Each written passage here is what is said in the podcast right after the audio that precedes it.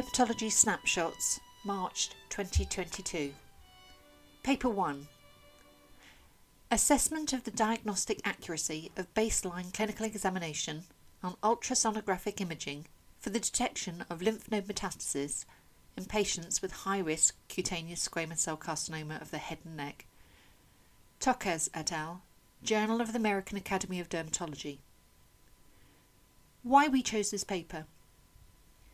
UK guidelines suggest that lymph node imaging in the absence of suspected or clinically detectable lymph nodes is unnecessary, except for very high risk lesions, where high resolution ultrasounds of the regional lymph nodes may be considered. We worry we might be missing metastasis this way. Study aim and design. The authors retrospectively compared diagnostic accuracy of clinical examination versus ultrasound for lymph node metastasis detection, and specifically how accurate ultrasound is if clinical examination fails to pick it up. What were the main findings? Among 233 patients with high risk squamous cell carcinoma, 22 had cytologically confirmed metastasis. 91% of these were detected by ultrasound, but only 50%, 95% confidence interval 28 to 72%, by clinical examination. Where they were missed on clinical examination, ultrasound picked up the metastases in 82%. However, the overall specificity of ultrasound was only 78%, with a positive predictive value of 29%. Limitations Is it applicable? This was a very small retrospective study, and we wonder if the clinical examination may have been less thorough, knowing all the patients were going to undergo ultrasound and cytology. What's the take home message? The study suggests we may miss a lot of metastasis by using clinical lymph nodes examination alone in high risk squamous cell carcinoma, but that using ultrasound in everyone may result in unnecessary FNA procedures Larger studies are needed. Paper 2 Efficacy of treatments for cholestatic pruritus, a systemic review and meta analysis. Dervet et al., Acta of Dermatology and Venereology. Why we chose this paper. Cholestatic pruritus can be severe and debilitating.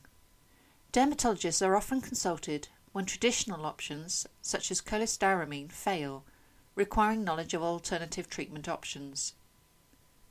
Study aim and design. A systematic review was performed with meta analysis of randomized controlled trials. What were the main findings? 93 studies were selected for systemic review, and 14 randomized controlled trials were included in the meta analysis. Cholestyramine remains first line treatment although studies evaluating its, its efficacy are limited and compliance is poor due to side effects. Rifampicin, 300 mg per day, is considered second line treatment with data from previous meta analysis. The authors suggest naltrexone, 50 mg per day, is the third line treatment option. Other treatments include sertraline, fibrates, ondansetron, phototherapy, and gabapentin. Limitations Is it applicable? Treatment recommendations don't reflect the quality of evidence. For example, a relative paucity of studies on cholestyramine. What's the take home message? After failure of cholestyramine for hepatic pruritus, we can consider rifampicin second line treatment. Thereafter, some utilise naltrexone, phototherapy, or neuropathic agents such as gabapentin. Paper 3 Efficacy and Safety Profile of Oral, oral spironolactone Use for Androgenic Alopecia, a Systematic Review. James et al., Journal of the American Academy of Dermatology. Why we chose this paper. There are limited treatment options for female pattern hair loss. Spironolactone is increasingly used, but there's limited knowledge of the safety and efficacy. This paper is helpful to allow us to better inform patients of the likelihood of treatment success and risks. Study aim and design. A systematic review was performed, searching for studies with the search terms spironolactone, and alopecia. What were the main findings? A total of 12 studies were included, with 286 participants. Spironolactone was used as monotherapy in 67, 23.4% of the 286 patients across all studies, and was used in combination with topical minoxidil, oral minoxidil, low level laser therapy, or iron supplementation in, in the remaining study participants. Varying doses were used from 25 to 200 milligrams for 6 months to 4 years. When employed as monotherapy, 33, 49.3% of the 67 participants achieved improvement. Notably, spironolactone was largely ineffective in studies where the dose was less than 100 milligrams. Significant improvement was reported after at least 12 months of use at 100 mg to 200 mg daily. The most common reported adverse effect was lightheadedness or dizziness. Limitations Is it applicable? The evidence base is poor, with most of the included data derived from case series. What's the take home message? Based on low quality evidence, spironolactone monotherapy shows some improvement in about half of patients with female pattern hair loss. Successful treatment seems to be confined to reports where dosages of 100 to 200 milligrams were utilised. Paper 4 Lack of association between atopic dermatitis severity and worsening during pregnancy, a cross sectional study. Rikita et al., Journal of the Amer- American Academy of Dermatology. Previous studies have reported 52 to 61% chance of worsening of atopic dermatitis during pregnancy, but Rikita et al. reported a much lower rate of only 17% in their American cross sectional study of 211 females. Worsening during pregnancy was not associated with atopic dermatitis severity, but was associated with premenstrual syndrome. This is reassuring for female patients with atopic dermatitis, even if severe, who are planning a family. Paper 5 Tofacitinib as a treatment for refractory dermatomyositis, a retrospective study from two academic medical centres. In the largest cohort of its type to date, Min et al. reported that tofacitinib plus or minus hydroxychloroquine led to clinically significant improvement for recalcitrant skin and muscle disease in dermatomyositis in 11 patients all of whom had received at least four systemics before JAK inhibition. The mean cutaneous dermatomyositis disease area and severity index improvement was 17.8 points. This was a retrospective, small, but encouraging study. Paper 6 Superficial basal cell carcinoma. Think deeper. Step sectioning of skin biopsy specimens yields 14% more aggressive subtypes. Sharuni et al. plus 1. Why we chose this paper. Topical therapies and cryotherapy for superficial basal cell carcinomas are unlikely to be effective for non superficial basal cell carcinoma, so accurate histologi- histological diagnosis, especially where there's clinical uncertainty, is important at the outset to prevent unnecessary recurrence. Study aim and design. To compare whether sectioning to 8 levels is more likely to detect aggressive basal cell carcinoma components than the standard 4 levels. What were the main findings? Out of 100 specimens with superficial basal cell carcinoma on initial 4 level sectioning, 14 were found to have more aggressive subtypes when sectioned to 8 levels.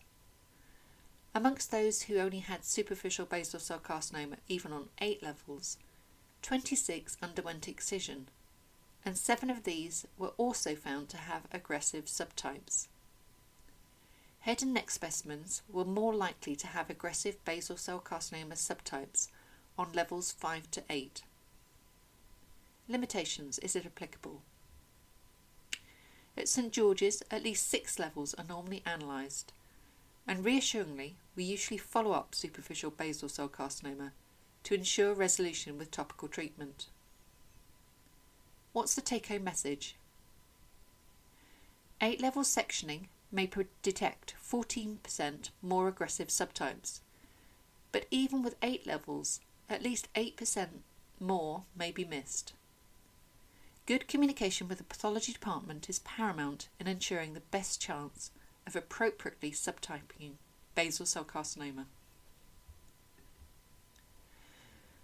Paper 7 Food Anaphylaxis in the United Kingdom Analysis of National Data 1998 2018 Conrado et al. British Medical Journal Why we chose this paper as dermatologists, our patients often look to us for guidance on possible allergies, particularly in managing paediatric eczema.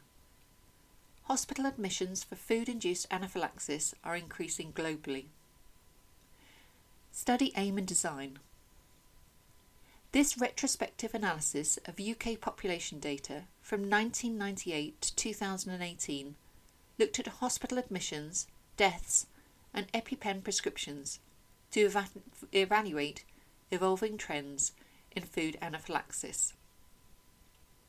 Unlike many other studies, the authors looked spe- specifically at emergency admissions with anaphylaxis only. What were the main findings? 30% of approximately 102,000 hospital admissions for anaphylaxis over this 20 year period were food induced, which is a 5.7 annual increase in food induced anaphylaxis admissions, with the greatest increase, among, increase amongst young children.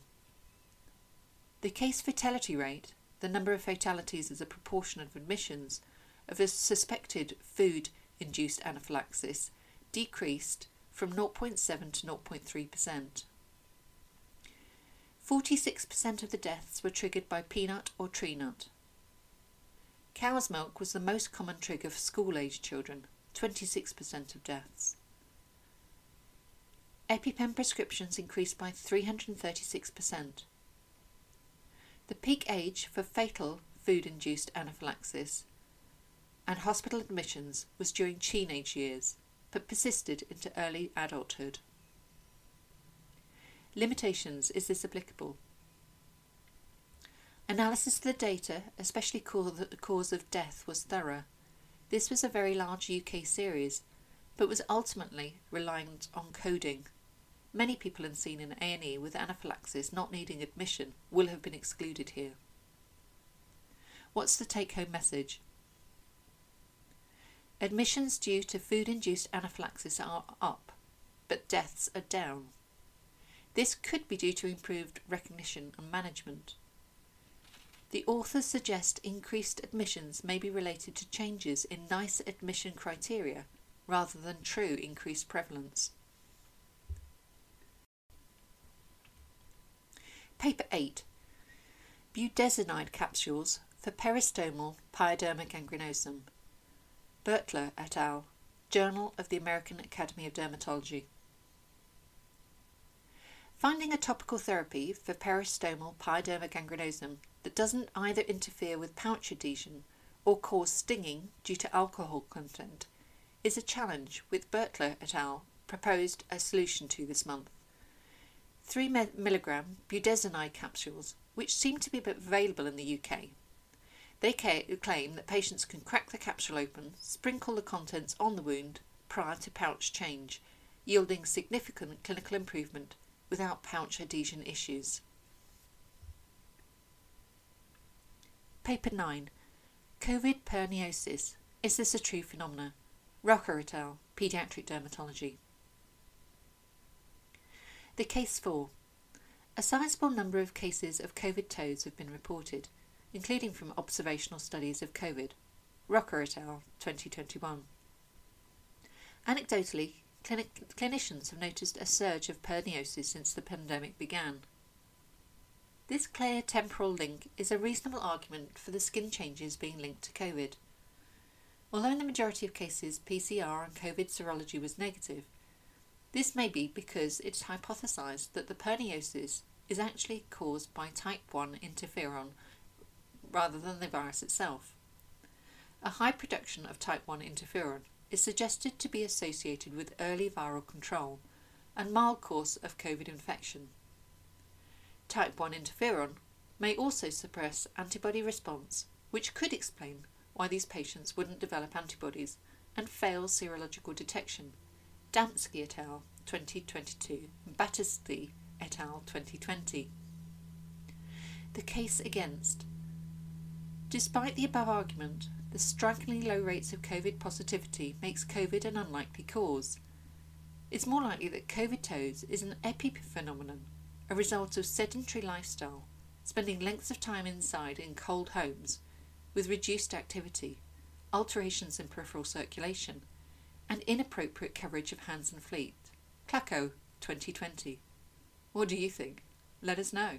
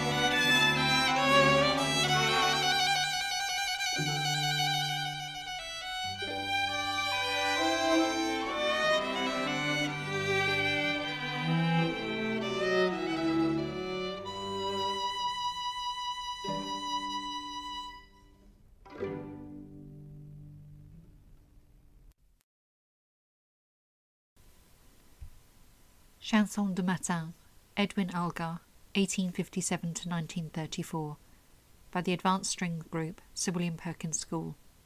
Isla Galpin, first violin, Hayun Lee, second violin, Miss Townsend, viola, Amelia Christian, cello.